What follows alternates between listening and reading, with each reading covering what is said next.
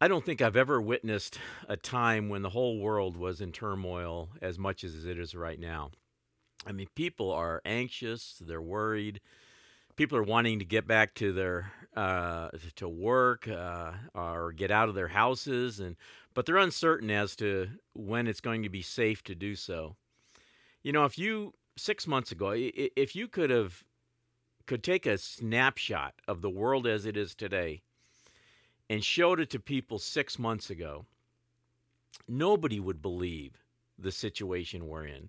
Nobody would believe this worldwide pandemic that has uh, interrupted and disrupted everyone's lives around the world. Um, you know, in a, in, in a time when cultural change was already happening at a faster pace than ever before in history, it's like suddenly we've gone into warp speed. And even people who thrive on change are on overload. And those who have a hard time with change, they're just longing for life to get back to normal and beginning to, to, to, to fear, to, um, fear that the normal that they once knew is gone for good. And you know, and that's really the thing. We're living in a new normal. And you know, we will get through this coronavirus. Things will eventually stabilize again, but when they stabilize, it'll be to a new normal. The good news, though, is that even in the midst of all this change, even in the midst of the instability of the economy and the uncertainty of when businesses and schools and churches and you know can open again, we can have peace. That's what I want to talk about today finding peace in Jesus. We're going to look at John chapter 20. Now, a couple of weeks ago on Easter Sunday, we looked at the beginning of this chapter and talked about how Mary Magdalene had an encounter with the resurrected Jesus, and then she went and told the disciples about it. Well, today we're going to start with what happened later that evening.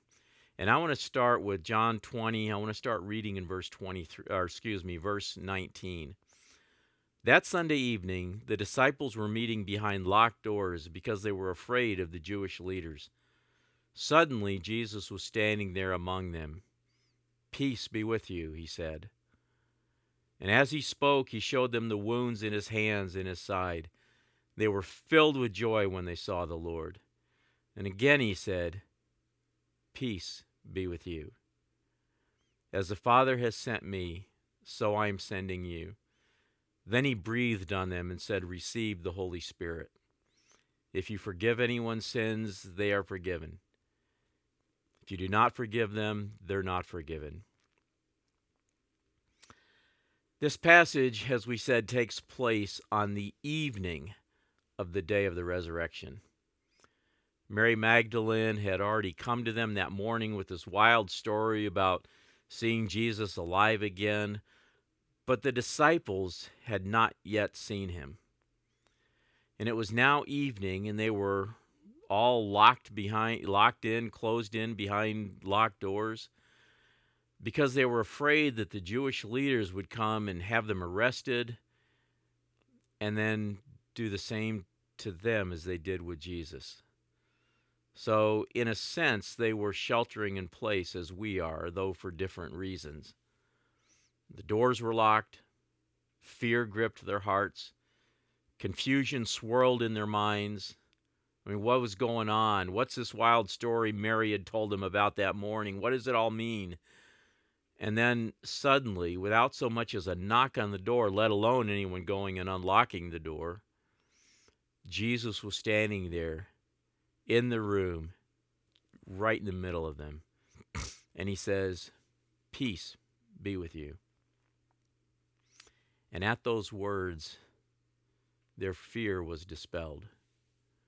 Here's what I want us to see. When Jesus enters, fear exits. When Jesus enters into a room, when he enters into our lives, when he enters into a situation, fear exits. When Jesus enters the room and he speaks peace, fear is suddenly turned into joy. And in case there was any doubt about the reality of what had happened and what had transpired that day, in case there was any doubt about the fact that it really was him physically risen from the dead, he gave them unmistakable proof. He said, Look, here's the holes in my hand, here's the gash in my side. There was no doubt that it was, in fact, Jesus and that he was risen from the dead. When they experienced the presence of Jesus, their fear was replaced by joy. We're surrounded by fear these days. Everywhere you turn, people are fearful. There's fear of coming down with the coronavirus, fear of losing a loved one, fear of losing a job, fear of economic collapse, fear of uh, that, that we're going to have a repeat of this, all this over again in the fall and the winter. I want to ask you something. What are your fears? What are your fears? What is it that keeps you up at night, interrupting your sleep?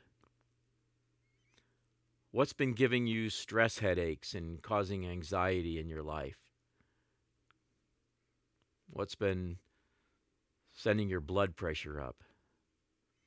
Is it related to the coronavirus or is it something else? Whatever it is, Jesus is standing before you and he says to you today, Peace be with you. You know, at Jesus' birth, the angels announced peace. In Luke 2:14, glory to God in the highest and peace on earth to those with whom God is pleased. And then in John 14:27, Jesus said, "I'm leaving you with a gift, peace of mind and heart. And the peace I give is a gift the world cannot give. So don't be troubled or afraid." He says you're not going to find it anywhere else. It's only found in him. In John 16:33 he says, I've told you all this so that you may have, may have peace in me. Here on earth you will have many trials and sorrows, but take heart because I have overcome the world. And then in Philippians chapter 4, Paul says, Don't worry about anything. Instead, pray about everything. Tell God what you need and thank Him for all He's done. Then you will experience God's peace, which exceeds anything we can understand.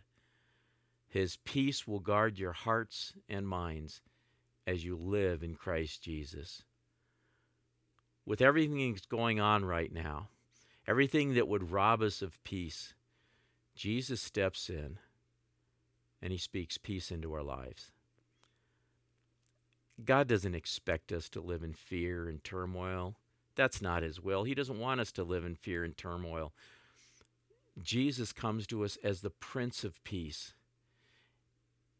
and He wants peace for our lives. That's what His will is, that we would be able to enjoy His peace. As Paul wrote to the, in the letter to the Philippians, the peace God gives, he says, exceeds anything that we can understand. And that peace will guard our hearts and minds. And then here back in, in John chapter 20, as Jesus stood before the disciples, he says it again. He says it a second time Peace be with you. So I read that and thought, wow, he's saying it twice. I thought,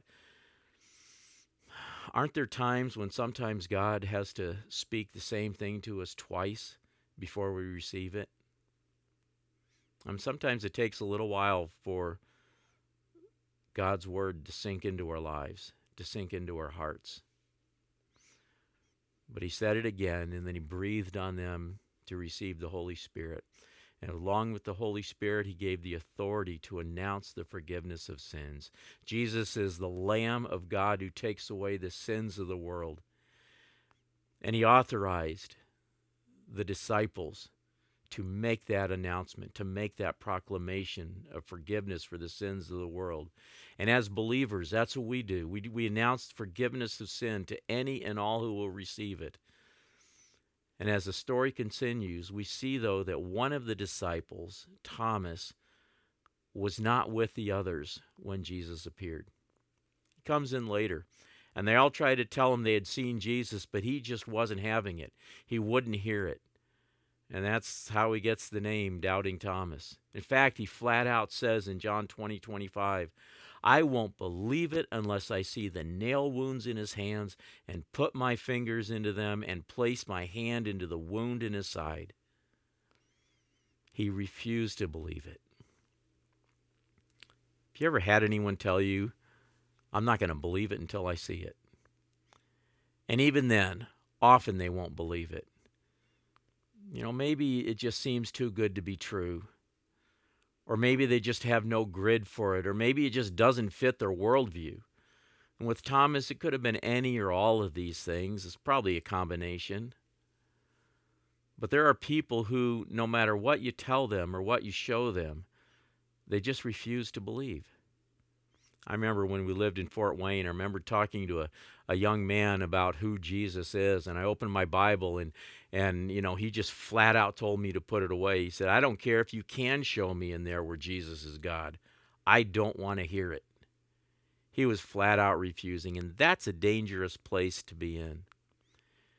See, Thomas he didn't believe it when Mary Magdalene said that she had seen Jesus. And he refused to believe that the other disciples that evening had seen Jesus. I mean, let's face it, he was there when the soldiers crucified him.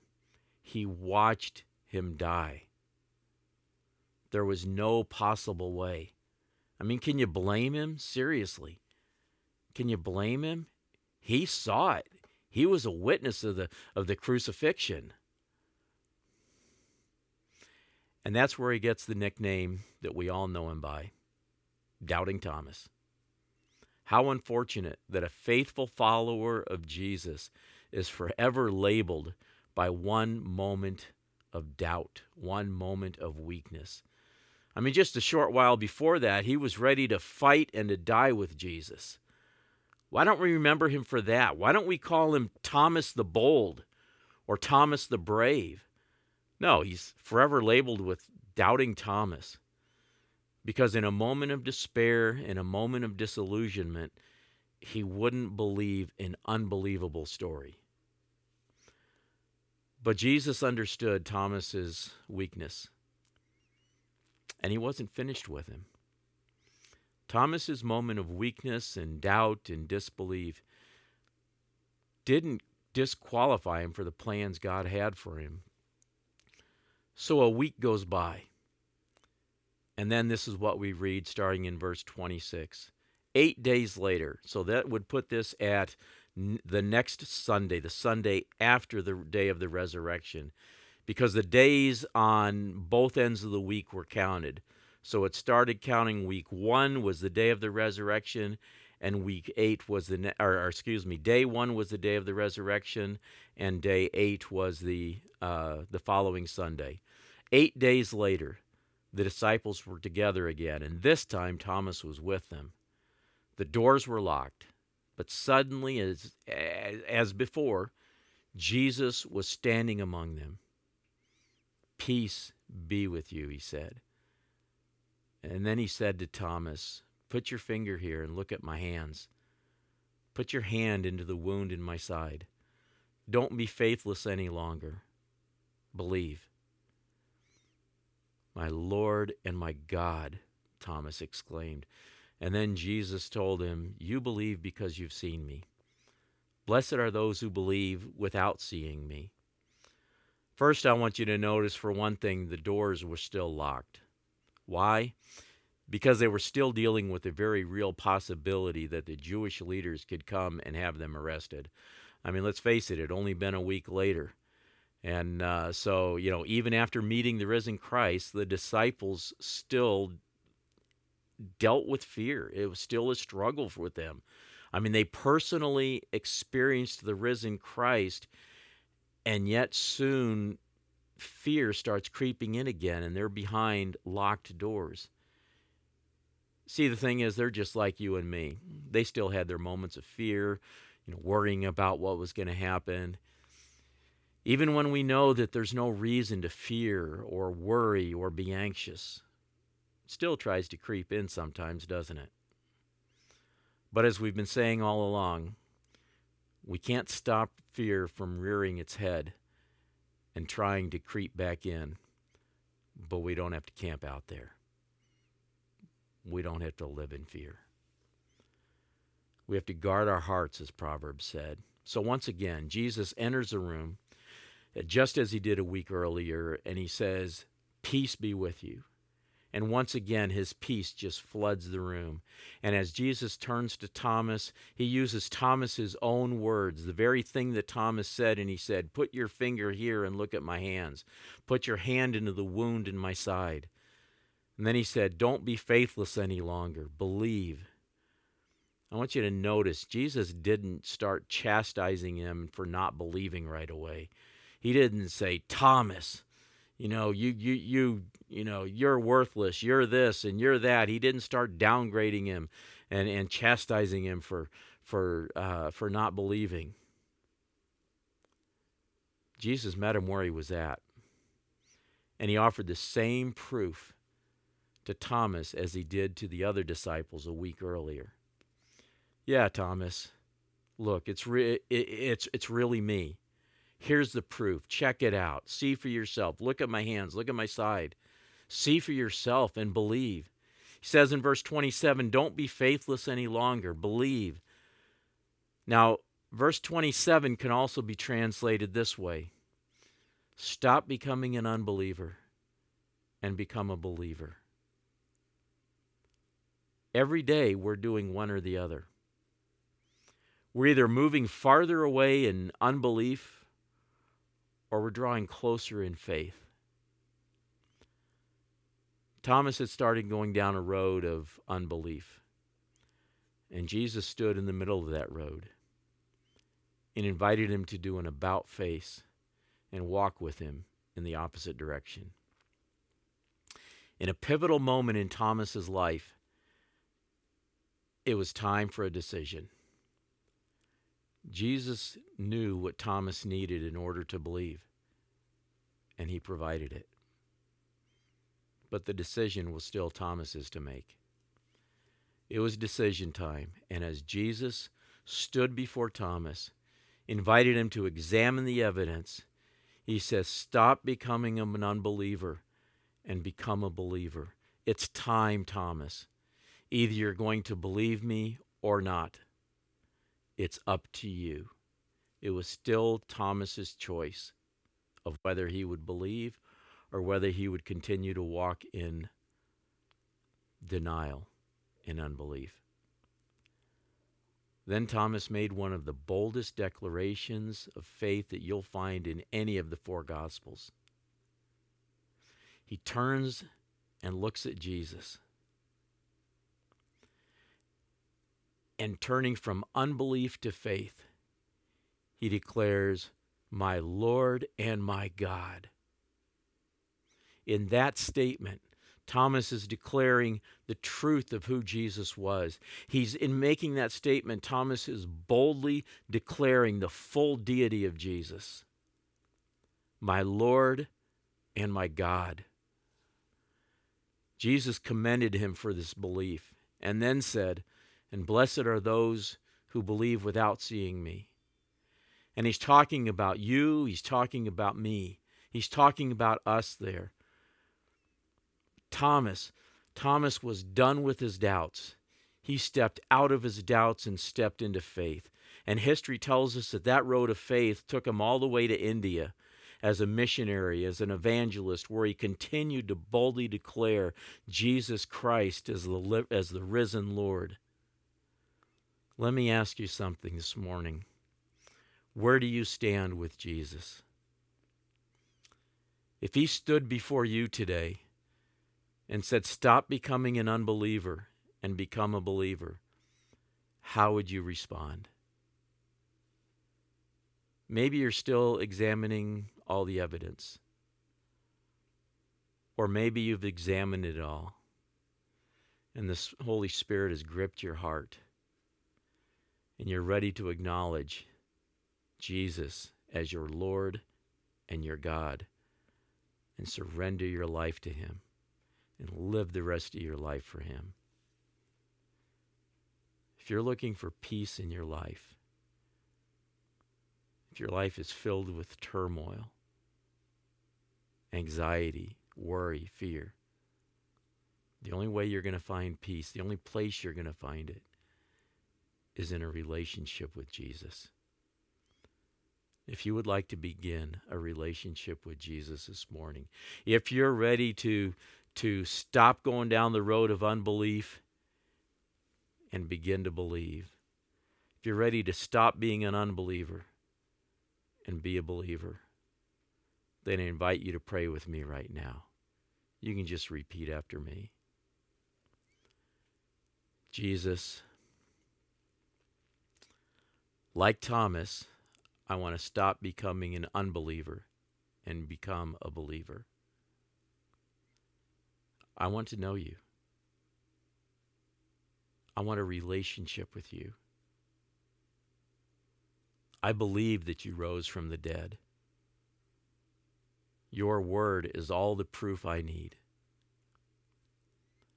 Forgive my sin. Fill me with your Holy Spirit.